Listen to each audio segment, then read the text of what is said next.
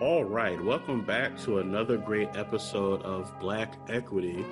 I am excited about this conversation. Uh, whenever we can get into Black entrepreneurship, Black and uh, Black investing, uh, and being able to own your own craft and be able to own your own world. Uh, one of the first people that I think about, I've been following for at least two to three years now, uh, is Karim Ellis. Karim, uh, welcome mm. to Black Equity. Thank you. It's an absolute pleasure and a privilege. Um, I'm not sure when folks will be watching this, but uh, if you're watching this now, you obviously know that we are on lockdown due to Corona. Uh, so we are all making great usage of our time. definitely, definitely. Uh, hopefully, by the time they're watching this, everything's over with. Uh, yeah, that's the, yeah, that's that's hopefully it. we'll see. Uh, but yeah, I'm definitely excited about this conversation. For those who don't know who you are, uh, okay. I know it may be hard to sum up who you are in two sentences or so. Yeah. Just tell okay. us a little bit about yourself and uh, your background in business. Okay. Uh, so I look at myself as uh, an original hard luck story that went right. Okay. okay. original hard luck story went right. And the reason why I say it is because before walking through the journey of where I'm at now, uh, I faced homelessness. Uh, I lost it all at the age of 26. My credit score was probably in the low five, the, the low 500s, the upper 400s. Um, I had lost the job. I had overdrawn bank accounts, credit cards that were shut down for non-sufficient funds. I had the car repossessed, and I somehow managed to take my journey from losing everything to where I am now, which is a successful entrepreneur. Uh, I'm a national and international motivational speaker at this stage of the game. I'm invested in two or three different business ventures at this point. I am finally happily married. Congratulations. and every, well, thank you. And everything's on the uptake. And I owe all of that to the power of vision. I owe all of that to the power of vision. All right. So I, am looking forward to that because uh, I understand that without vision, the people are going to perish. So I want to dive Absolutely. into uh, how do you, you know, have a vision? How do you follow it? Uh, okay. But before we get into the vision, there sure. talked about something that I think is very important, and it is, uh, I guess, the idea of not succeeding. So you. Mm. were talking about all these different things that you had went through, and you weren't necessarily the most successful person Absolutely. The reason why I like that is because a lot of people hide that. They hide mm. the vulnerable part. So you're coming Ooh. out the gate and you're like, hey, this is who I am. Why are you so comfortable with that part of your story? Well, well, here's the reason why I'm so comfortable, and and because you said scripture, I'm gonna I'm gonna let some scripture. It's not to Go preach anybody on here, Go but we're it. gonna use some scripture because I am a I am a follower of Christ and I'm God fearing, and my journey would mean nothing if it wasn't for God. Uh, so first and foremost, I want you to understand that uh, the test you go through is your testimony for someone else. So every challenge I went through wasn't for me, it was for someone else. Another analogy to give to you, um, I was just talking about this the other day. Um, it's, it's, it's the process of dealing with snakes. I actually have a three part video we're working on now on how to, how to avoid getting snake bitten. But if you get bit by a poisonous snake, you understand the only way a doctor is going to save your life is the very venom that, that, that can take you out, that can end your life, they have to use that very venom to save your life. They take that same venom, they mix with antibodies, and that's the very thing that saves your life. So when I look at homelessness, when I look at losing it all, uh, when I look at having thoughts of committing suicide at the age of 26 because I didn't think I had value to offer the world, the, the, the key point of me making it through that hurdle wasn't just for me. See, what happens on my journey, I encounter other people who've gone through the same exact thing. So I encounter people that were college dropouts, just like me. And they were told that you can't be successful without a college degree. Uh, I run into people like me that were forced to move back home in their 20s and their 30s. I run into people that have dealt with the jobs that have let them go, uh, the world that has shut them out. And because of the fact that I successfully made it through, what they can do is take the poison of my life circumstances and situation and they can mix that with antibodies and then they have anti-venom which allows them to make it through their journey so I'm pretty open about my story because I understand my story is bigger than me. There's a wave of folks just like me that are lost trying to find their way out of the wilderness. It's my job to look back behind me and say, this is what I did. If you follow this blueprint and you follow these steps, you'll be successful just as well. Um, I feel like there's too little of us that do that. We make it out, but we want to be at the top. Uh, the reason why it's lonely at the top because it's not enough of us turning back around and reaching down and taking our accumulated wisdom and knowledge to pull other people up there with us. So I will always be an open book when it comes to my journey and setback because there's too many people that have gone through the same things. And honestly, they're afraid to let the world know this is where I'm stuck at. Mm. One of the things my mentor told me that's so powerful, Les Brown, he says, ask for help not because you're weak, ask for help because you want to remain strong. So, with most people going through a setback journey, you have to be in the habit of asking for help, but you have to ask the right people. You have to ask the right people. Okay, so I want to get to that too, uh, knowing how mm-hmm. to spot the right people. Mm. So there's a lot of things we've got to get into. I can feel it. But you talked about be a good one. You talked about yeah. the wilderness. Yes.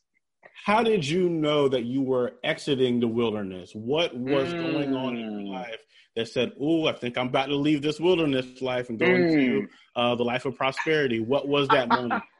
well, I want you to understand that every promised land is surrounded by giants. Mm. Every promised land is surrounded by giants, meaning that you can't walk into your promised land unless you are ready to do battle. See, contrary to popular belief, I have a different take on the uh, the the story of the Hebrews versus the promised land. If you look at the Hebrews being brought out of bondage, they went through several battles through several different tribes, and God gave specific instructions. He said that you were to wipe them out. Don't take don't take any of their idols, don't take any of their women, wipe them out because I don't want you taking their false beliefs and watering down my pure religion. Facts about it, if anyone got caught doing that, they were supposed to be taken us out the camp and stoned to death because God was trying to keep things pure. I brought you out of bondage for a purpose, and I don't want you watering your purpose down. So this is a side note, and I'm just to flow with where the Spirit leads me on this call. Um, I want you to understand that your purpose, and that's the reason why you are here. You're not here by accident. You're not some cosmic gamble or roll of the dice uh, you were one of God knows how many sperm that made it to the finish line. So you're put here on purpose, with purpose, by purpose. You have been knocked up with purpose. So your mission while you're here is to actually give birth to what you're designed to do. The problem is, is we water down purpose if we don't know what we're here to do. So the relationships we take on. There were several relationships leading up to the I do that were in some way, shape, or form watering down my purpose. There were several jobs I took on that had nothing to do with my God calling that were watering down the purpose. There were certain relationships, friends, and peers I kicked it with, which again, because I didn't know purpose, I was hanging around folks that was watering down my purpose. So we see the reason why he said take them and stone them, because I don't want you watering down the purity of what I'm trying to perform. But remember, when you go through battle, the battles you go through aren't accidental. In other words, um, me having to move back in 26 wasn't accidental. Me losing the car to the repo man wasn't accidental. The job letting me go on the midnight hour wasn't accidental. The heartbreak from different women that I loved or friends that I loved walking out of the picture wasn't accidental. The reality is it was preparing me for battle because God understood when I walked into my promised land, which is where I'm at now. You better understand something. When you're in your promised land, the enemy will come to attack. And you typically won't fight for something that you didn't have to work for to get. Mm. You won't you won't fight for it and and and this rings true across the board. When I've coached and trained and taught people, if if it if they got it for free and it cost them nothing, they will never apply it. They'll never fight for it. They'll never defend it. They'll never defend it. You see, when they walked into their promised land, they were still in continuous battle from tribes trying to come in and take the goodness of what God gave to them. So understand that everything you've gone through is preparation to not only uh, acquire your promised land, but most importantly, to hold on to your promised land. So one of the ways you know you're close, things feel like they're starting to fall apart. It's almost like a woman in labor. The way you know you get ready to give birth, the labor pains start coming closer together. So in my season, right before my breakthrough, relationships went south. Folks that were my A1s that I thought I could depend on all suddenly pulled up off of me. Everything started going crazy. But in that season, I understood I'm going through labor pains. My job right now is to do what any doctor is going to tell a female your job is to, to grit down and just push. I don't care how bad it hurts. I don't care who walks away. I don't care what people are telling you. Your job is to keep pushing because you're about to give birth to something absolutely wonderful, but you got to push. So it's ironic because right now, a lot of people are going through labor pains. When I look at social media, mm-hmm. a lot of people woke up never expecting their jobs to let them go, never expecting their income to take a hit. And the issue being for some of these folks, they were in the process of doing something on the side. They're in the process of chasing a goal or dream or giving birth to a business. Um, and all suddenly out of the blue, this happened. Someone just kicked the legs right from under him. In that situation, I tell you always just to push. It always looks darkest before the dawn. That's so cliche, but it is so absolutely true. And the other thing is this when these things happen, it, it teaches you where to place your faith at. There is no man or woman on this planet that can take um, can take props from where I'm at right now. Because when God walks you to your promised land, it is God all alone that has done it. So I've been coached and mentored by a lot of people. I've had a lot of people help me along the way.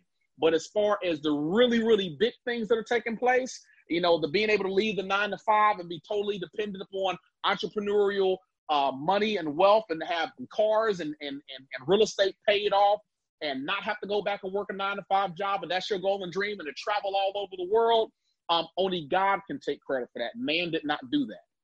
God will set you up in such a place that if you move by faith, and faith means I'm moving in the direction of what I want, even when people pull off of me, even when the resources dry up, even when things look bleak or I can't see how it's going to happen, by faith, I just believe and receive and I go after it. And it's in faith that you glorify God, and it's in faith that you get everything that you want. But typically, right before you cross that threshold, I'm being clear with you all hell will break loose. Mm. Your job is to stay focused on what it is you want and see that thing all the way through to the finish line. But don't be shocked because a lot of times the attack you're going to face is not going to be from strangers out in the street. The worst attacks you can face are the folks that's in your camp. Remember, Jesus got betrayed by someone inside his camp, not outside his camp. Right. It was someone inside his camp that ultimately got him onto the cross where he committed the greatest sacrifice for mankind. That wasn't someone outside because people outside didn't know which one Christ was. He had to be betrayed with a kiss. Now, I don't know about you, but you can't kiss me if I don't know you. You right. got to be someone in my inner circle to get close to me, close enough to me to betray me with a kiss. And so that's what would end up happening for a lot of you. Um, you will be you will be betrayed by someone close to your camp. it will be it will be the blow you least expect, and that's the challenge to see the thing through. Okay. Absolutely. This is this is a very deep conversation, and we're only yes. five minutes in. We didn't change the whole game already. Uh, you talked about you talked about earlier about choosing the right people. Yes. So now you're in your promised land, and you're walking into your promised land. Mm-hmm. How do, as you have this vision, because we're going to get to that as well. Yes. How do we start choosing the right people that the right people associate? That's a great question. So let's backtrack a little bit. Sure. Um, you said something leading it off. You said everything. You, what, did you did you say when we talked about vision? I think you said um, right the vision. You said everything starts with vision. I think that's where we started at. Without everything vision, people perish. Without without okay. So without the vision, people perish. Um, and when I hear perish, I know there's scriptural meaning for it, but I have a I have a different interpretation. When I hear without vision, people perish. Um, I don't believe that if you don't have a vision, God's gonna hit you with a lightning bolt from on high. right. I believe that you've been put here for a purpose. Your job while you're here, because we all are in the sphere of time, chronos. We're here in, with, with, with a lot of amount of time. I don't have forever to complete my purpose. So first of all, I got to figure out why am I here? What is my vision?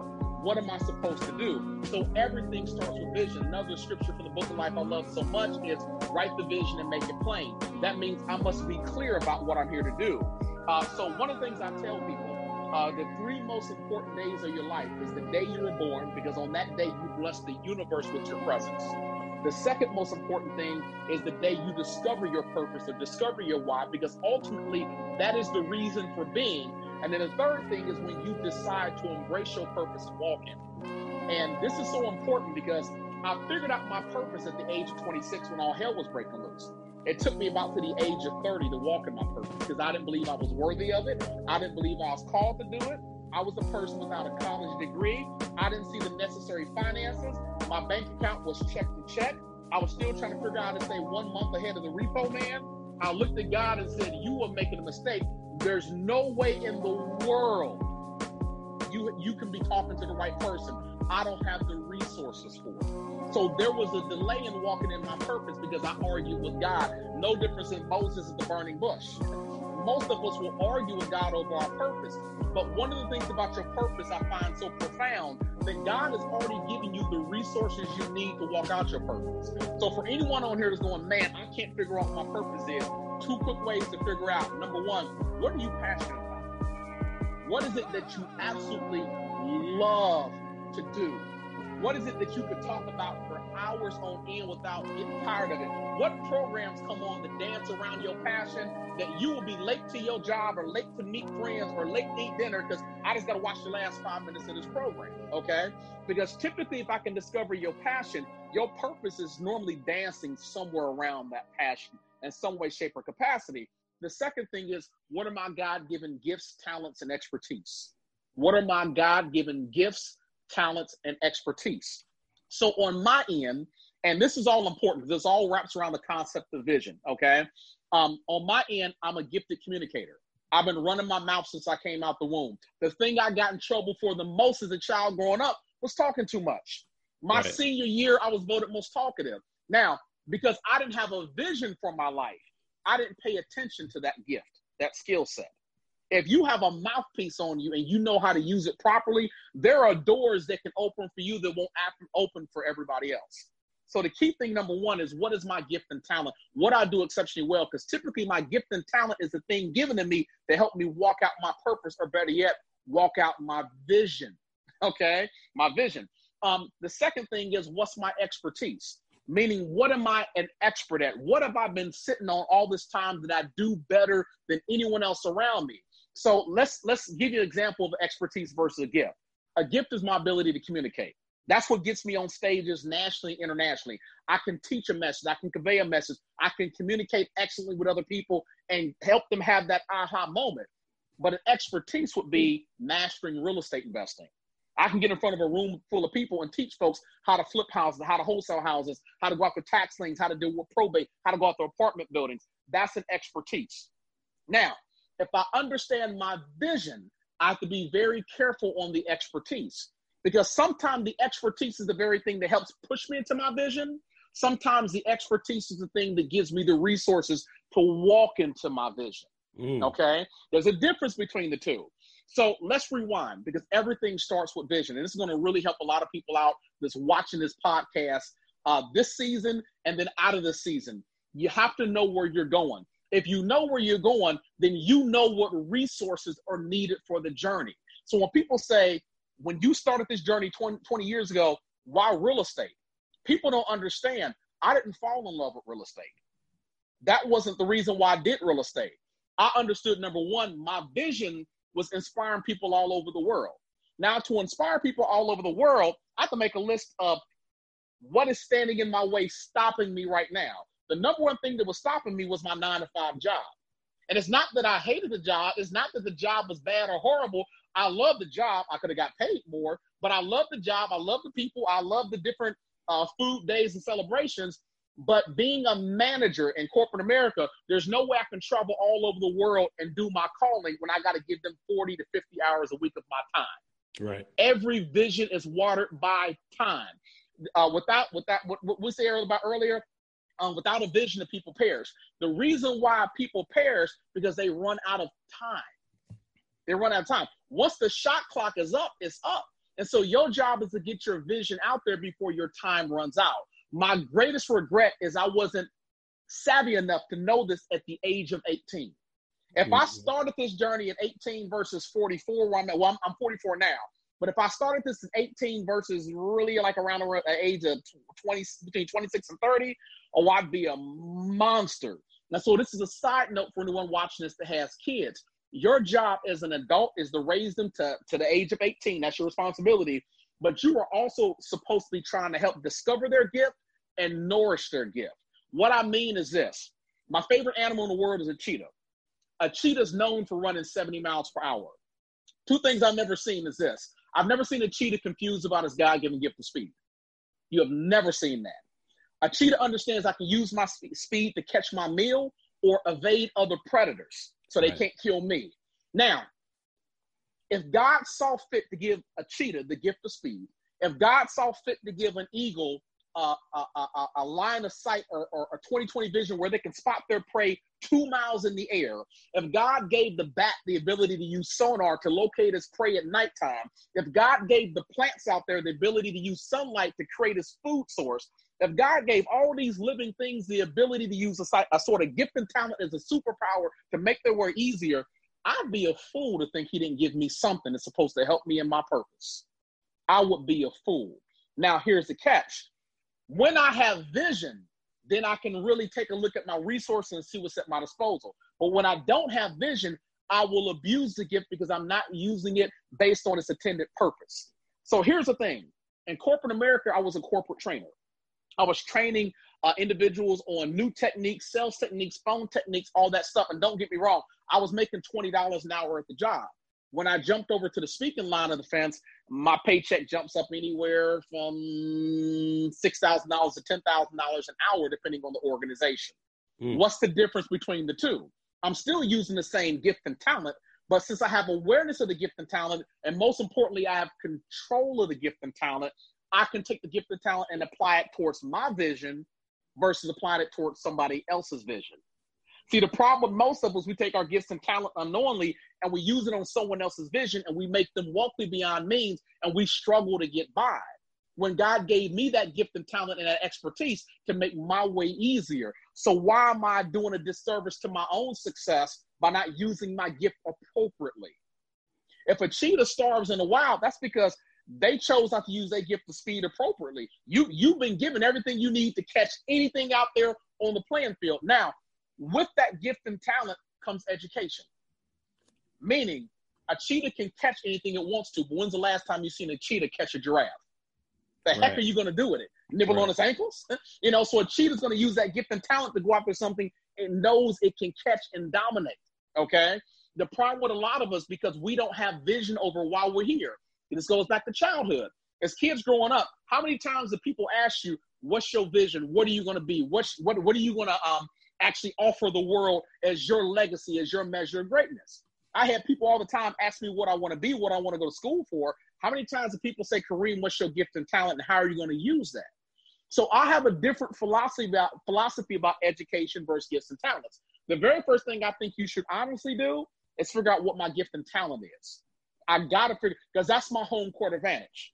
Mm. I gotta know that. Yeah. Facts about it, a mother cheetah won't let a baby cheetah leave on its own until the, the baby cheetah watches the mother successfully run down and catch prey. Why? Because what you see, you believe you can do. What you see, you believe you can do. So if I have a vision for my life, the very first thing I honestly want to do, resource wise, is I got to find a mentor. That should be the first thing on the agenda talking biblically, there's a reason why uh, Joshua shadowed Moses. That wasn't by accident. God already knew that Moses wasn't going over into the promised land. Joshua, you got the mantle. But how much easier it is it for Joshua to follow God's command and pray to the living God and commit the same the same miracles and wonders based on the fact that he watched Moses part the Red Sea. Mm. He watched the, the manna pop up out of nowhere. He watched the, the fire by night and the cloud by day he was present to see all those things. So when people ask me, Karim, you know, because I've had a lot of mentors, but my, my, my most notable mentor is obviously Les Brown. Why Les Brown? Because what God would do is a foreshadow of your destiny. He'll show you someone or something that is actively doing the very thing He designed you to do. Why? Because it's easy to do what you see. When I jumped into real estate, I found a real estate mentor and I worked for her for two and a half years at $8 an hour. You can't live off eight dollars an hour. So why did I do it? Because number one, I knew I could never get comfortable at eight dollars an hour. And this is for whoever's listening to this call that's stuck in a nine to five job and you know you want out. Number one, you have to be willing to make yourself uncomfortable. As long as that job is giving you the hours that you want, giving you the time off that you want, and giving you comfortable pay, you will never shift your thinking to go after something great. You always have to give up something mediocre to go after something great. So at eight dollars an hour, there was never a danger of me being a full time employee for her. I took the job so I could master the skill set of real estate. So I honestly only wanted to stay there for two years. I stayed for two and a half, and then when I got out, I hit the ground running. I wouldn't be traveling all over the world speaking had I not mastered the skill set of real estate. So this goes back to the earlier conversation. Why real estate? Um, the only reason I chose real estate because once I knew the vision for my life, I needed a strategy to get there. Mm. Remember, my most valuable resource is time, and I'm giving 40 to 50 hours a week as their manager at this call center. You know, I, and then when I left the call center, I did a corporate job as a corporate trainer. I'm giving 40 to 50 hours of my week. Always remember, whatever you water is what's going to grow. Mm-hmm. The problem, most of us, we water somebody else's seed and get mad because we have to beg to them to pick some fruit from the tree. Right. I don't want to water your seed. I want to water my own. So when I get hungry, I can pick and pluck as much as I need. While everyone else is struggling in this corona season, me and my wife are fine as both as entrepreneurs because we grew our own we grew our own seed. So we can sit back and not worry about a stimulus check. We can pluck fruit off our own tree and eat well and take care of family as well. So that's why I said everything starts with vision. When you know where you want to go, the second thing is what's my strategy to get there? I could have done stocks, but I didn't have the money for it. Real estate was a very easy learning curve. Real estate's not hard at all if you got the right mentor. Um, I couldn't jump into speaking right away because, again, I didn't have the nest egg or the resources to do it. And I had a lot of bills at that point in time.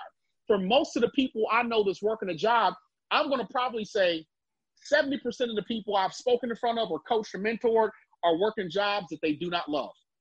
They're only working them because they pay they pay bills. That's it. People talk about how loyal they are to the job. That's BS. If a job across the street says I'm gonna pay you five dollars more an hour, most people will quit their job today without a two week notice and go over there because it's not about walking in purpose or passion or doing what I love. It's about paying bills, keeping a roof over my head, and taking care of my family. Okay. My honest belief is when you walk in your passion, passion can always be monetized. Right. When you walk in your passion properly, it can always be monetized. But that's where a good mentor comes in at. So I had the vision, I figured out the strategy, and then I found the mentor. And the reason why you find a mentor, because a mentor is a time warp. It's kind of funny because um my very first business I started years ago, um, that gave me the seed capital for my mentor. Um, I started a vintage toy business. And so I was selling a lot of toys uh, that we grew up with from childhood, like you know Transformers, GI Joe, stuff like that. And um, the reason why I got a mentor as a child growing up, I was a huge. I'm trying to look, I thought I had it on me, but I didn't. Um, I was a huge uh, N- N- Nintendo player. Mm. and I was a huge Nintendo player. I was doing a doing a video clip my my super my uh, regular Nintendo. Right. And my favorite game when the Nintendo came out was Super Mario Brothers. Right. And right. we would always growing up, we would get bragging points for who could beat the game quicker than anyone else in the neighborhood. And I was always a person who would beat games quicker and faster. And the way I do it in Mario is with warp zones. A warp zone will let you go from board one to board two, and then you find the warp zone, and then you warp to board four, and then you play board four, and then play, play, play uh, board four, and then jump to board six, and then board seven, and then boom, board eight. It's the end of the game. So instead of playing this game for two hours, I will beat the game in 30 minutes. Um, and I'm laughing because I, I, got I got I got Mario toys. so so here's the thing: a mentor is your warp zone. Okay. It's your warp zone because you get all the accumulated wisdom and knowledge that they have built up for years, and you condense it to a very very small pocket of time. Remember, whether or not you are successful is based on your ability to manage time. It's not education. It's not money. Um, it's it's not it's not necessarily being in the inner circle or connections, it's time. Because most people let their time run out. We know when you play football or basketball, um, you got a timer on that game. You got so much time to get as many points as possible to win the game. Most people don't realize that when you get the right mentor and you got to vet the mentor, you don't want someone who can't show you the spoils of victory, meaning, are they Googleable? Can I see the spoils of victory? And that's so important because in this day and age of social media, with the right imagery and the right video and the right music, anyone can make themselves look super successful. So you want to do your homework on folks. You want to talk to people that may have been mentored or coached by them before you just decide to jump out there and deal with them. And yes, I'm all for paid mentoring. Uh, one of the biggest problems I'm going to say amongst us as African Americans, I'm going to be clear about this because I, I, met a lady 10 years ago and we had this argument. She said, Well, I feel like, you know, black folks get to the top and they don't turn back around and pull the other one up.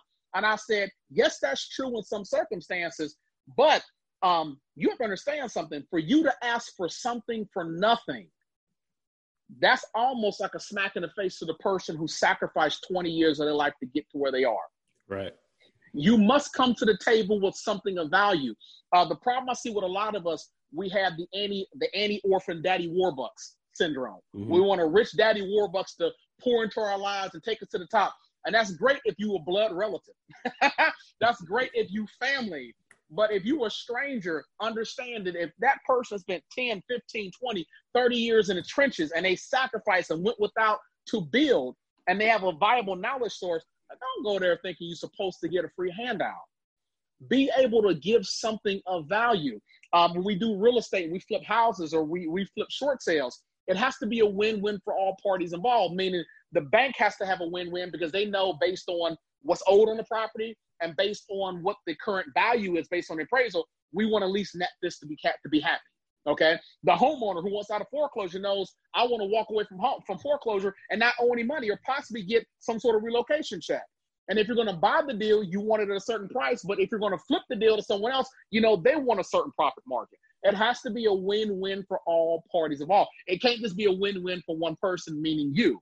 So any mentor that I acquired, whether they were a paid mentor or what I call a servitude mentor. So let's talk of the real estate mentor I had.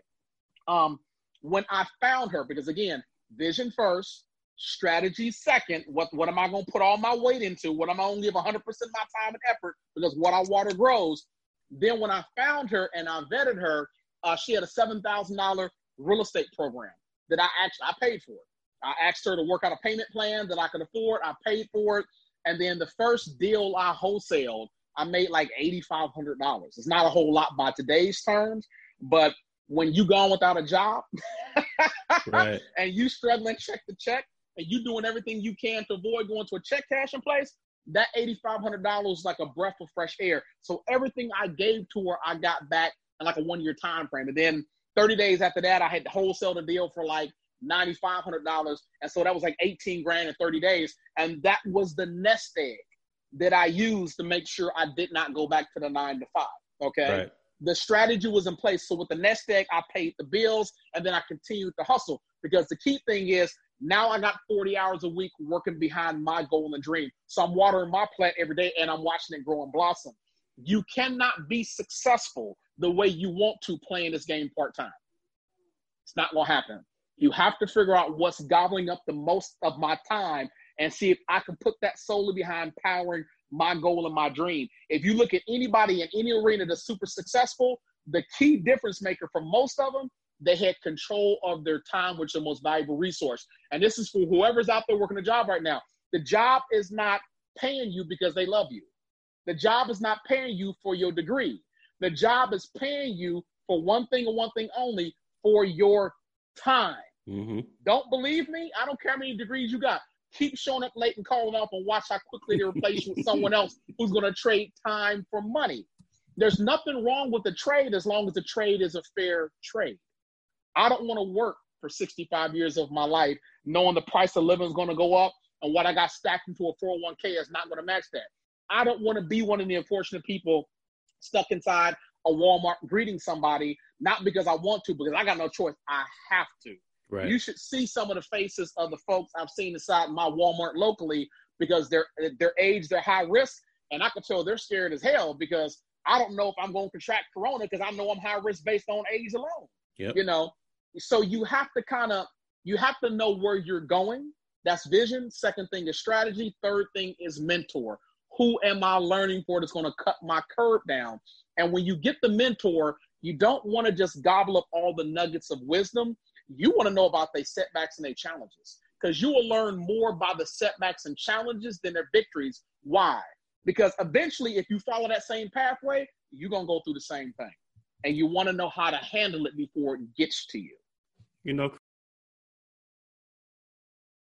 Karim, when you say that, that hits close to home for me because. Mm I noticed that a lot of people they get on platforms and they never mm. talk about any struggles. It's mm. just, you know, I've made it, I'm successful. And it's like, wait, no, like what did you go through? Because I know you couldn't have just arrived.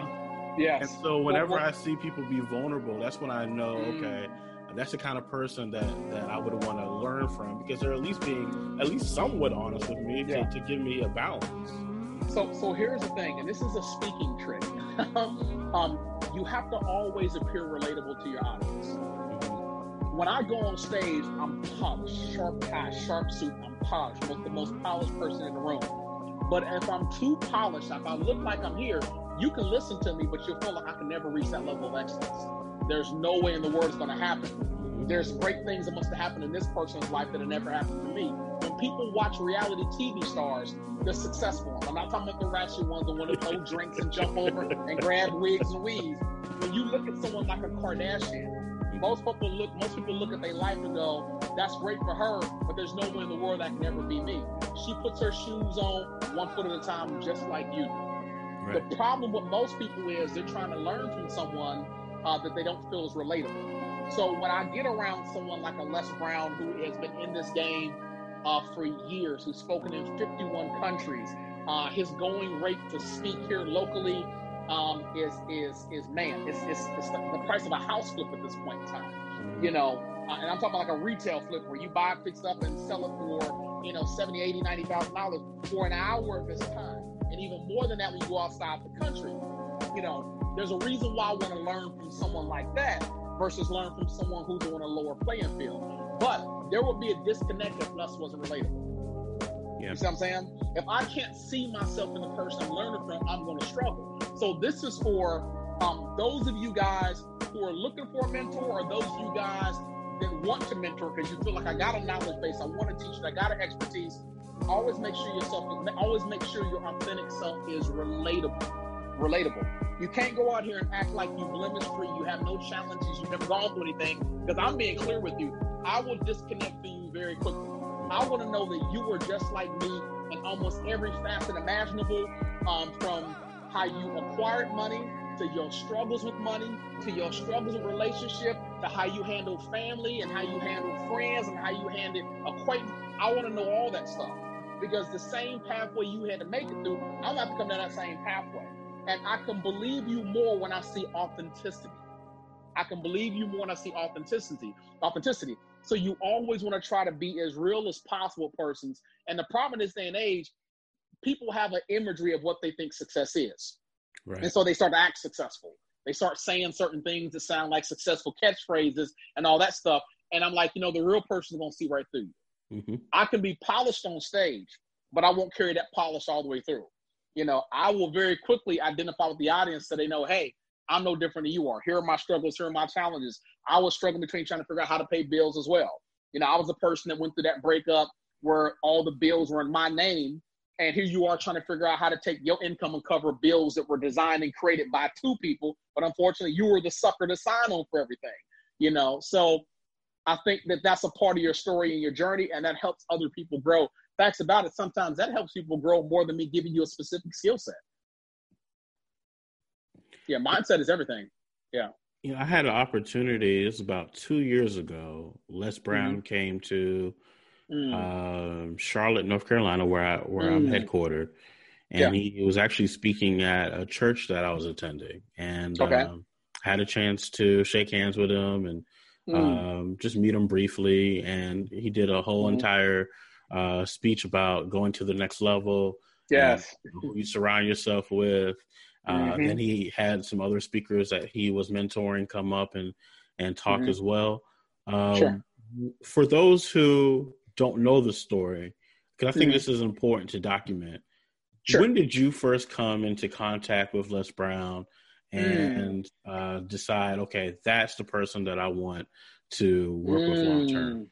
Okay, so we're, so we're going to tie this in two ways. As you're talking, I'm thinking I never answered your original question about how do you decide who to surround yourself with.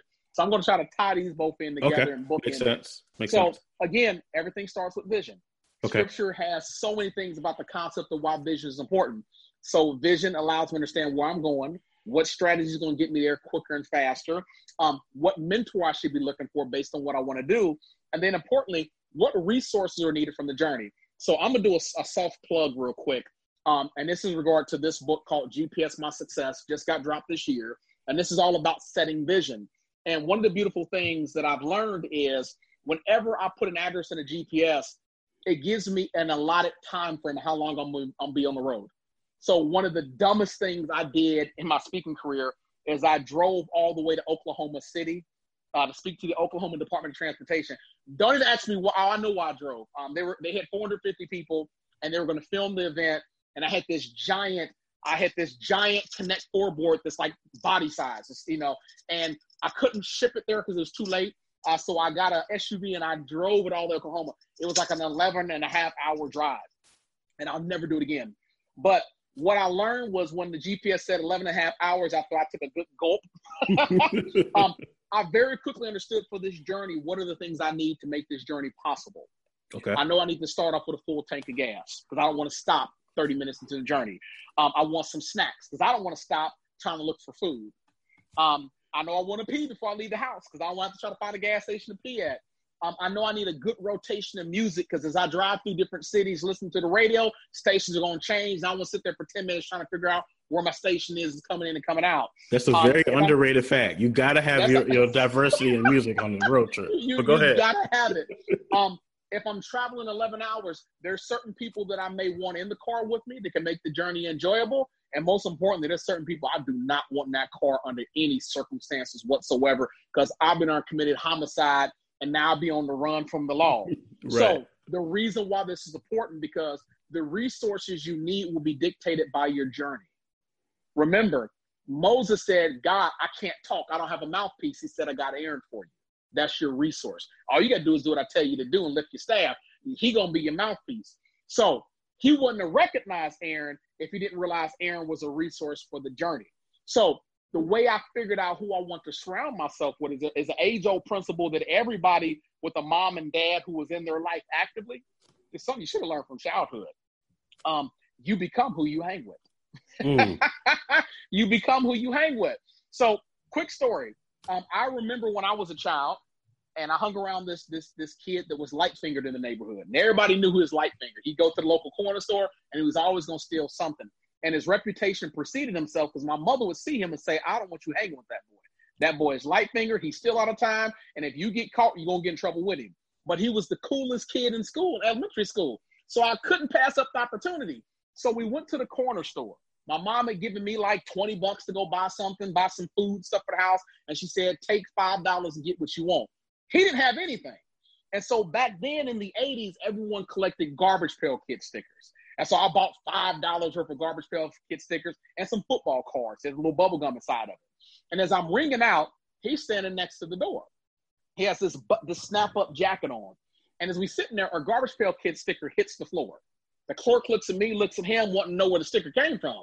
I took a step back, like that ain't me. Clerk steps around the cor- uh, around the counter, grabs him by the jacket before he can run. The jacket burst open, and I'm not lying. It was like two to three packs of garbage pail kid stickers just fell from his jacket. His, his feet were just covered in a pile of stickers. The problem was when the cops got called, the cops got called on both of us. Right. Because I was it, it was guilt by association. I was an accomplice, even though I didn't steal a thing. I didn't know he was stealing. Now, luckily, the clerk knew my mom, and so I got off. But I didn't. That's you know, we grew up in a whooping household, so mm-hmm. she wore my butt out. So when I say don't play with him, I mean don't play with him. So we've been taught by our parents you know, to watch you hang around because you'll become that person. We always see it in a negative sense, but if it works in a negative, then you got to believe it works in a positive. Right. So if I want to be successful, I got to hang around people that have the very thing that I desire. So I, I, hate to say it, but I eliminated a lot of the folks I was hanging with. A lot of my nine to five folks were stuck in that nine to five bubble where the way they got wealth was to beg for overtime. The way they got wealth was picking up a second job. The way they got wealth was selling off items that they didn't want to sell and go to pawn shop. I had to remove that mindset out my sphere. And at that time, I started hanging around folks in the local real estate investors club because they had the mindset of what I wanted. The way they bought things versus my nine to five friends were totally different. They believed that I'm, I'm not going to go into debt for Christmas. I'd rather flip a house, make some money, and pay for that, or flip a house, make some money, um, and pay for uh, the trip to Disney World, or I'd rather open up a uh, education IRA, buy you know, five to six houses right before Junior is going to go to college. Uh, since I bought them in the education IRA, all the rent's going to the IRA tax free. And then when it's time for Junior to go to college, I sell all the properties out the IRA. All the proceeds from that go back into the IRA. And so when Junior goes to school, his college tuition is totally paid for. So he walks out of school with no debt. Different mindset. You become who you hang with both in the negative and the positive. So if you're in the driver's seat, you got to be selective over who you're going to choose to hang around that's going to give you your winning season. Once I hung around my nine to five people, I started to walk like them, talk like them, think like them, act like them. I saw my bank account go from zero to what they were doing in that season. And then I realized my old peers, my old friends, my old comrades, we had very little in common. Their, mm. their, their biggest dilemma was office gossip and I didn't get the raise or the promotion. My biggest thing was, man, I got to get this bank to allow me to get this deal at twelve thousand dollars. I got somebody lined up that they're taking a thirty. Yeah, you know, two different our worlds. challenges are different. So once you know where you're going, now's your job to submerge yourself in the right environment. I tell everybody that you are seed, and seed will only grow if it's in the right soil or the right environment. Okay, so for me, the environment in that season was a real estate investing forum. So I submerged myself around other investors on a regular basis. I hung around people that were smarter than me, wiser than me. So I was the dumbest person in the room. So I had no choice but to absorb what they were giving. And that became a turning point because at that point I was 100% committed and all in. Think about it this way as a kid growing up. If you went to school and someone came in with the latest fashion, you know, I remember, I'm dating myself, I remember when Jordans first came out. I remember when Jordans first hit the scene and everybody wanted Jordans. And so if you didn't have Jordans, you go home and beg your parents, Mom, Dad, can I have some Jordans? Because you didn't want to be the oddball. This works the same exact way. When you hanging around people that's making money in the stock market, when you hanging around people that's making money in real estate, when you hang around people that's getting on stages and getting paid eight, nine, ten thousand dollars to speak for an hour to an hour and a half, it makes you want to be in the circle that much harder. So you have to be willing to burn some bridges purposefully to get the results you're supposed to have. You are ultimately in the driver's seat of your destiny. God has already said it's yours, but by faith you go after it. But there's some wisdom that goes along with it. Think about it this way when Jesus came off his 40 day fast, he didn't fight Satan with fist. he fought Satan with wisdom. Satan tried mm-hmm. to throw temptation. I know you hungry, turn these stones to bread. He used wisdom to counteract it. Jump off this cliff and prove to me that you're God, and I'll give you everything. He used wisdom to counteract it. The most powerful thing you have is this the most useful thing you have is time. You have to know how to use those appropriately. So wisdom said you need to surround yourself by folks that's doing what you want to do on a daily basis. That way you have no desire to go back this way. Think about it from the book Rich Dad Poor Dad. The mm-hmm. reason why Robert Kiyosaki turned out the way he was, he spent more time hanging around his rich dad, rich dad friends family than his poor dad, and he lived in his poor dad's house. Right. But he got a good dose of this over here versus this, and he said, "Oh, I want this." I don't want to be struggling. I don't have to go back to school at the age of 50 to try to get another degree to show my value and be fighting against young 20 year olds coming out with the same degree. Okay. Those are right. some of the things I think about. So that's how I knew who to associate myself with. Okay. Like minded people going in the same direction and getting rid of negative people very quickly. Now, the Les Brown story, um, that's actually this in process to a T. Mm. Um, GPS My Success, means that a GPS is useless until you decide to give it an address. Nice. I like that. I don't know where you want to go. So my desire was to be mentored by Les Brown. The problem I had was I was a nobody. don't get me wrong. I was speaking on corporate stages, but Les Brown is the upper echelon. For folks that haven't paid attention to this, um, when the original thing kicked off back in the 80s with the motivational speakers that paved the way for all of us, Les was one of them. Matter of fact, Les was the he he was the original African American that, that kicked it all off. You know right. him, Zig Ziglar, Jim Rohn. He's one of the facts about it. He is the last one standing. Very Everyone true. else has passed away. He is the last living legend that kicked this all off. And so I knew I want him to mentor me before time runs out. Right. The problem was I had self doubt in myself. And so God had to speak to that um, one of the things I, am open about is back in 2015, I got shot. Um, and in 2015, I got shot in the right knee trying to break up an altercation, nine millimeter. I had to learn how to walk all over again. Nine months of excruciating, painful physical therapy. Everything came to a standstill. Um, but that was the reality that tomorrow's not promised. Right. If that man decided to pull the trigger a second time, that could have been my life. So that was my reminder: stop waiting and get stuff done. And so it just so happened at that time, I saw Les Brown on Facebook Live um, he had been re-diagnosed with uh, cancer again, and he was on social media and he was being authentic. He wasn't done up and dressed up. You know, he was in the hospital looking rough and saying, "Hey, this may be it for me, depending on how the surgery goes. They got to go in there and do some stuff on my spine. Two of his uh, spinal spinal cord pieces had mm-hmm. issues that they're going to operate on. Anytime you play the spinal cord, you playing with nerves. Uh, you can paralysis, not be able to speak again, or death.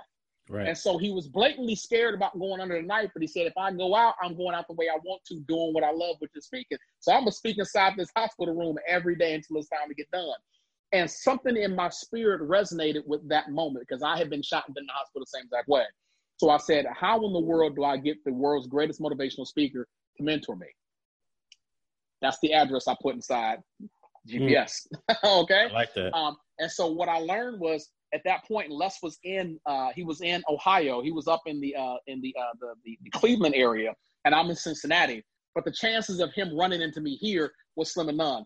I also want you to understand I've been chasing Les for a little bit of time. There's a couple times Les came to Cincinnati to speak, and I got the dates crossed. So I spent three, four hundred dollars to get VIP tickets to try to get a hold of him, and I missed my shot, but I never gave up on the dream. Okay. Um, so what I ended up doing was I got the opportunity to be one of 12 speakers with the opportunity to speak at one of his big events down in Florida. Um, it was called Master the Mic. And I knew that that was my best opportunity to get in front of him and get his attention. There is a very, very powerful um, piece of biblical knowledge I'm going to insert in here, and, and I want everyone listening to this to get this. Your gift and talent is deeper than just um, making your way easier, like the cheetah running 70 miles per hour. Scripture says your gifts will make room for you and put you before powerful people. I'm going to say that mm-hmm. again. Your gifts will make room for you. He didn't say your handsome good looks. He didn't say your college education or the lack thereof. He didn't say your money. He said your gift will make room for you and put you before powerful people. Meaning that when you walk in your gift, there are certain people that will see your gift and doors you could not open will be open to you, not because of how good you are, because your gift caught their attention. It's amazing when we watch old highlights of Michael Jordan or Mike Tyson and they're showing the footage slow. You can't help but watch because you're watching the person in their gift. When you see a cheetah on the screen running 70 miles per hour after that prey, you know how the story's going to end, but you can't help but be captivated and watch it because you love to see people walk in their gift. That's the main reason for figuring out what am I, what do I do exceptionally well because there's an arena I can't get access to until I identify the gift, I master it, I put it in the right environment, and most importantly, I control the gift because whoever controls your gift typically controls your payday, whether you know mm, it or not. I like so that. when I got on the stage, when I got on the stage with Les, um, I had this pre-written out, not pre-written out, this this pre-known speech that I was going to give that was kind of an homage to his uh his, his speech he gives about connect four with his son. It's not over until I win. Right. Um, and so we didn't know who was going to speak at this contest to the day the day before the contest. So like nine o'clock at night, they said you you you you you you you. And so I had this speech. I said, "This Les Brown is the first family motivation going to be there. Um, all his platinum students are going to be there. So this is my opportunity. I can't mess it up. So I'm gonna go with something that I know." And that night in the hotel room around around 11:30, God says, "No, we're not gonna do that. And I paused for a second because I'm looking at him like, this is the shot I've been waiting for. By faith, I've traveled all the way from Cincinnati all the way down to Florida. This is opportunity that can't mess up. And God says, that's not what we're gonna do. Side note, God is always calling the shots. Listen to him intently. Get close enough in the spirit that you can hear God talk to you. So what we did was a whole different presentation. It was never tested. It was based on a piece of inspiration uh, that I had at a gas station. Mm. So the message is up on my my YouTube channel on Facebook, but I'll give a quick uh, blurb of how it went. Um, what I end up doing because I knew everyone's gonna get on stage and talk about themselves. I don't want to do that. Note to self: always find a way to make yourself stand out. If you want to be successful in any arena, you must find a way to make yourself stand out from the rest of the crowd. If you blend in, you can't be seen. Um, one of the things I love, I saw a meme a while back. I can't take credit for because you know I played Nintendo games, and one of the games I played was Tetris. And the problem with Tetris is you try to get the blocks to blend in, but when they blend in, they disappear. Mm, very true. I don't know who needs to hear that. That's deep. When you blend in, you disappear. Your job is listen. God says you are salt of the salt of the earth. I don't know about you, but if I make any food, I can taste salt. I may not be able to taste paprika. I may not be able to taste ginger, but I can taste salt. Salt has a definitive taste that stands out. You are salt. So in everything you do, you supposed to stand out. You ain't supposed to blend in. Right. And so I went with the speech talking about um, my two Porsche convertibles. And I started the speech out by saying that um, the cars are so sexy. My, my wife's gonna kill me because I wasn't married at the time. I said the cars are so sexy. You could get any girl's phone number on a Friday night just by having the top down. They so sexy. They were conversation pieces. And then I talked about how I love to wash the cars. And so I said when I go to the car wash, I like to wash in by hand because I got pride in the vehicles. And I would vacuum the car out first, and then I pull it into the bay, and I wouldn't wash it right away. I'd take some of that cleaner and soap up the wheels and let it sit in to get that grime and gristle off. And while I'm waiting for that gristle to, gristle to come off, I'd walk around to the front of the car wash with a few dollar bills to get some cha- get some change. And I said that I put the first dollar bill in and it kicked out four quarters. I put the second dollar bill in and it kicked out four more quarters. I put that third dollar bill in, which wasn't as crisp, was a little bit crinkled and beat up, and the machine spit the dollar bill back out. Mm. And so I put the dollar bill in again and the machine kicked it back out. I turned the dollar bill around upside down, put it in the machine, the bill kicked it back out. Frustrated knowing I didn't have enough quarters, I began to walk back to the car, hoping against hope I had enough change. And right as I got to the door handle, God says, Go back to the front of that machine and straighten that bill out.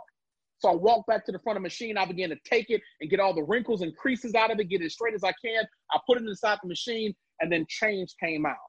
Now, what I told the audience is this I said, if you think the message of this story is about me owning these two sexy Porsche convertibles, you missed the message. And you think this story is about how I like to clean my cars hands on, you missed the message. See, the real moral of the story is this there's certain arenas in your life that you won't gain access to until you decide to straighten yourself out. Mm. And the way I ended it, I used the prop of real change. So I actually did a mic drop. You know, people take the mic and they drop it. I did the yeah. mic drop, but I did it with four quarters instead. So I said, straighten oh, yourself nice. out, make the right change. And I dropped it, and I didn't even stick around to watch. I dropped it and walked off stage immediately.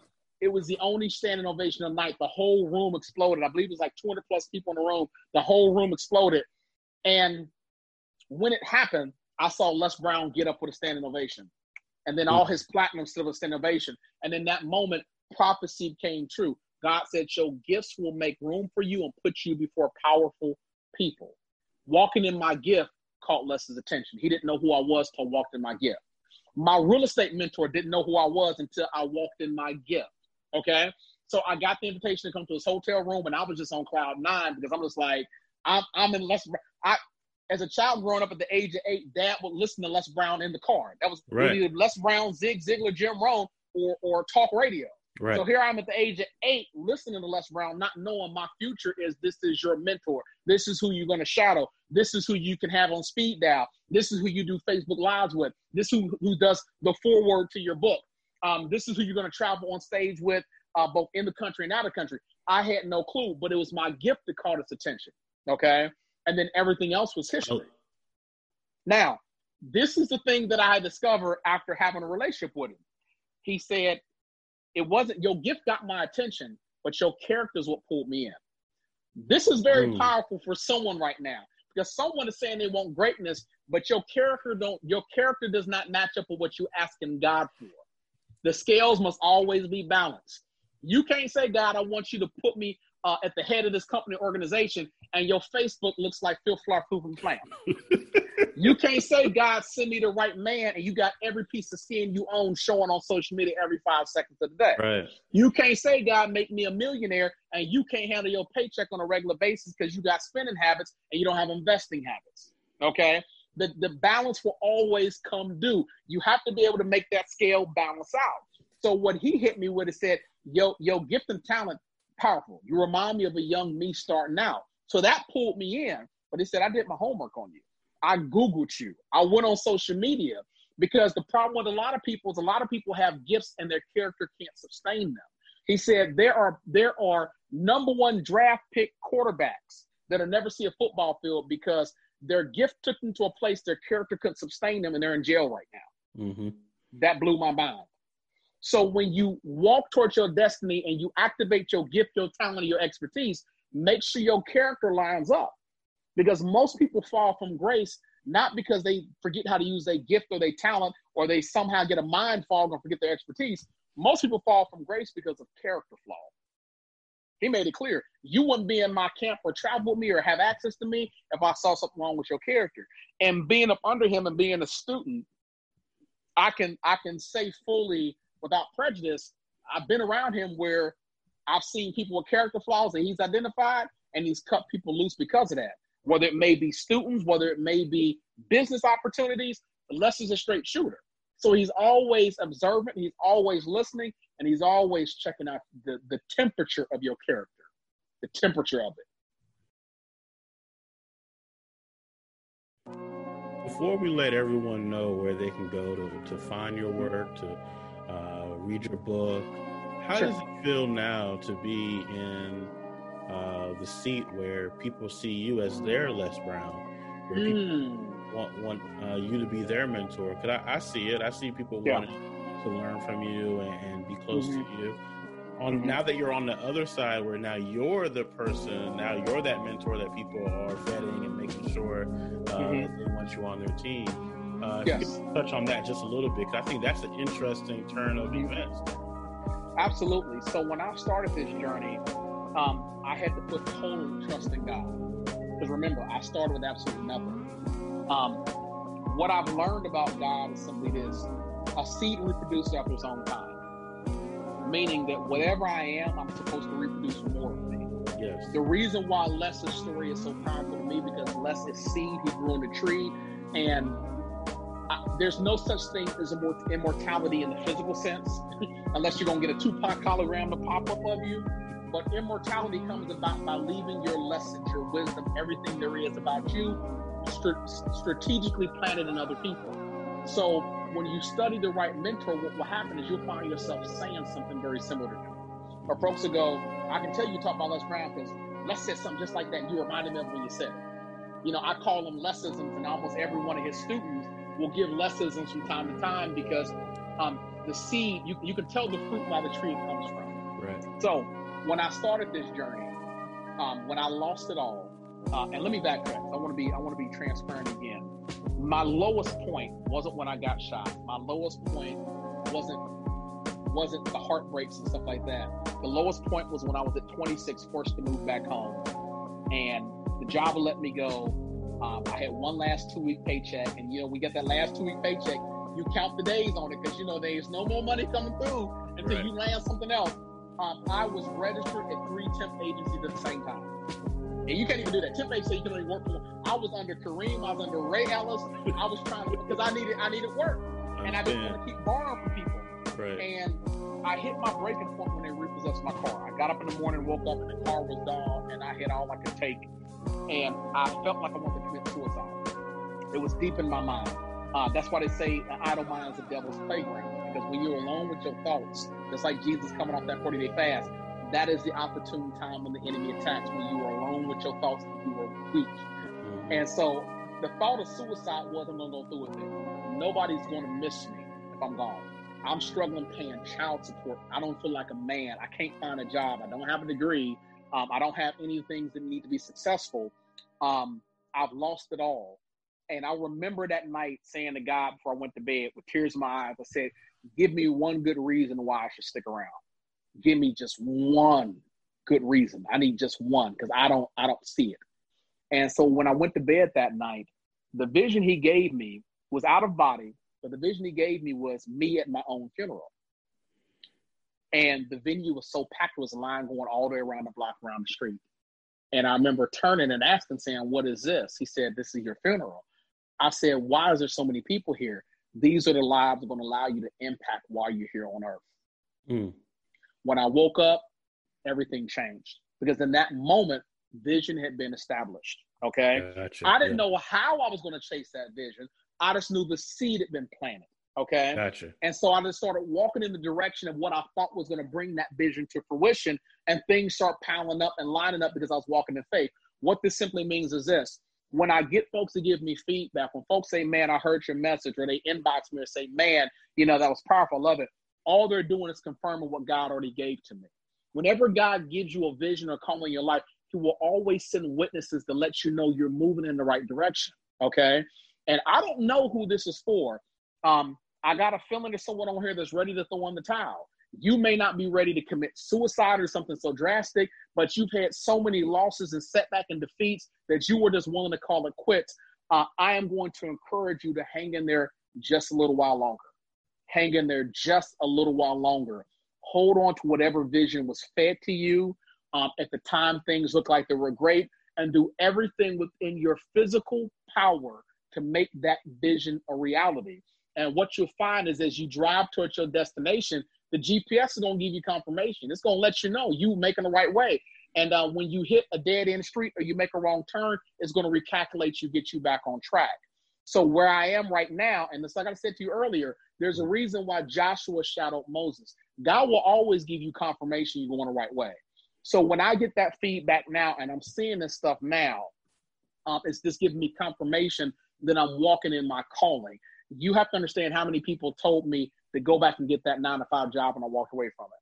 How many people said you were stupid for chasing real estate? You're stupid for thinking you can escape the nine to five. You're chasing a pipe dream. You're dumb to give seven thousand dollars of your money for someone to teach you rhythm. It was so many people that was telling me not to do it, and I had very little people in my corner telling me to do it, except for God and strategic people along the way that kind of re uh, reupholstered the vision, so to speak.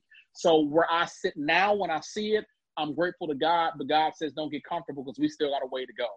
You know, as Nipsey says, the marathon continues. For me, the marathon continues. Les Brown is a great benchmark to look at because it lets me know that what he's accomplished in his time frame, I, I got to keep that tempo and pace. You know, if not, try to exceed it in my allotted amount of time frame.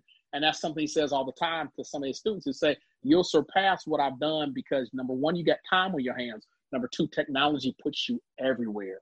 Yeah. We don't know how many people are going to watch this podcast, uh, not only here in the States, but outside the country. Okay. Yeah. So that's what I mean by vision. When you write the vision, you'd be amazed at the resources you can use to take that vision to the next level. But as always, I'm humble. Anytime someone comes to me and says, Hey, you know, um, I'm grateful for what you've done. I'm grateful for what I've learned. That just means that my gamble to chase my purpose versus chase the paycheck was not in vain. Well, Karim, I'll be completely honest with you. There's a lot of people in this this space of yes. black wealth talk and and black mm. entrepreneurship. Yes. What I really have always enjoyed uh, about your mm-hmm. story mm-hmm. is the mm-hmm. transparency, the vulnerability, okay. and the honesty. Mm-hmm. And so yes. uh, I thank you for doing all the work that you're doing. Thank you for coming on Black Equity. How can people uh, mm-hmm. go read your book, be a part of okay. what you got going on, your website, your mm-hmm. social media? How can people connect with you? Gotcha. So the easiest way they can connect with you right now is to go to KarimEllis360.com. Uh, so Karim is spelled K A R I M because I know you know, as as as, as African Americans, we, we can spell our names all types of ways, and we can add consonants and vowels and take out linking verbs and conjunctions, and so it's K A R I M uh, E L L I S, the number 360.com. And that right now is my one stop shop for everything. That has links to my Instagram, that has links to uh, my Facebook, my LinkedIn. Um, I'm on every social media channel. Um, I'm highly Googleable. If you put in Karim Ellis or put in Karim R, middle initial R Ellis, I'm Googleable that way as well. Um, for the book, the book is on Amazon, but right now because of Corona, uh, Amazon is acting a little bit funny with some of the stuff they are currently shipping out. Right. Uh, so right now, the easiest way to get a copy of the book is to text the word GPS, just like the GPS, GPS uh, 2020. We're in the year 2020, so GPS 2020 uh, to the to the number 48 48 48. So GPS 2020 to the word 48 48 48. And you can have this book. Uh, right now, we're running it, I think, for 20 bucks, I think is what it's running at right now. It's either 20 bucks or 25, one of the two. Uh, but this is going to give you five core success principles of how to get your vision off the ground. Um, these are principles I followed uh, not only in the speaking business, but in the real estate business. Uh, when I started my first online toy business, selling vintage toys for Seed Capital, uh, for anyone that's in multi-level marketing, I've given that talk to multi-level marketing groups. Um, everything starts with vision, but vision is the beginning of it because it's just the blueprint and the game plan of what you need to be doing every day to get a result. If you want to lose weight, you don't get up one day and just change your diet and not eat a hamburger. There's perpetual changing of the diet day in and day out until you see a result. There's getting on the treadmill and lifting weights until you see a result. So this is a tried and true. Uh, this is one of my most powerful keynotes I've given all over the world. Let's say it, make it a book. And so I said I got to do what the mentor tells me. So we made it a book, but uh, GPS 2020 to the numbers 48, 48, 48. If you want to contact me by email, you can reach me at info, I-N-F-O, at KarimEllis.com, I-N-F-O at KarimEllis.com. And like I said, I'm highly Googleable. So if you Google Karim R. Ellis, I'm, I'm everywhere. Um, it, again, if you're looking for coaching and mentoring, they have to show the spoils of victory, whether you're saying, hey, I need a real estate coach, or if I'm looking for a coach in multi-level marketing or a coach in stocks or a coach in speaking, they got to be able to show you the spoils of victory. and it should be dated history. It shouldn't be something where everything that's happened in the last six months. Right. longevity. Thing, it's longevity because um I was watching this thing on, on natural predators, man, and and this guy was saying that the bigger the bigger the predator, uh, the more efficient it is in killing because you don't get that big unless you've been around for a long time. Right. Very true. you, know, you got some folks that have been in the pond for four months trying to say I can coach you and teach you for this God knows how much fee, but they got no track record. It's somebody I know right now that's teaching, but it's kind of like the thing they teach, and I'm like, dude, you only been doing it for like a year and a half. But right. social media makes it easy to create fluff that folks don't know about. Uh, so do your research. If they're not Googleable and you can't see a track record, I would say then you need. It's not to say they can't give you wisdom, but ask around. You got to ask right. around. Um, one of the biggest financial booms in this day and age is the education and teaching industry. Folks are getting paid to teach, but like I said, some folks don't have the longevity. you know, when Les was my mentor, Les has been doing this for 50 years. He's been speaking mm-hmm. in 51 countries. He has a track record, you know, of longevity. So find a mentor that has that track record of longevity and then make sure that what they teach lines up what you want. I love it. Absolutely. Thank you so so much for coming on Black Equity. You know, in the mm-hmm. future mm-hmm. when new initiatives yeah. come out, a new book comes out, come on back and let's continue the I conversation. Uh, thank Absolutely. you so much for, uh, for coming on today. You're welcome. It's, it's, it's my pleasure. Absolutely.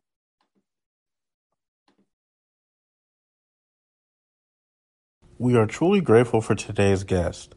If you are interested in becoming an approved Black Equity Strategic Partner with this company or one in the past, simply send us an interest inquiry to the following email djm at djmoultrie.com. Once again, djm at djmoultrie.com. Let us know your name, your company, your services, and which guest you are interested in partnering with. As an approved partner, you will have exclusive access to our network and have first opportunity at future partnerships as well. Thank you for tuning in and be sure to join us on the next episode of the Black Equity Podcast.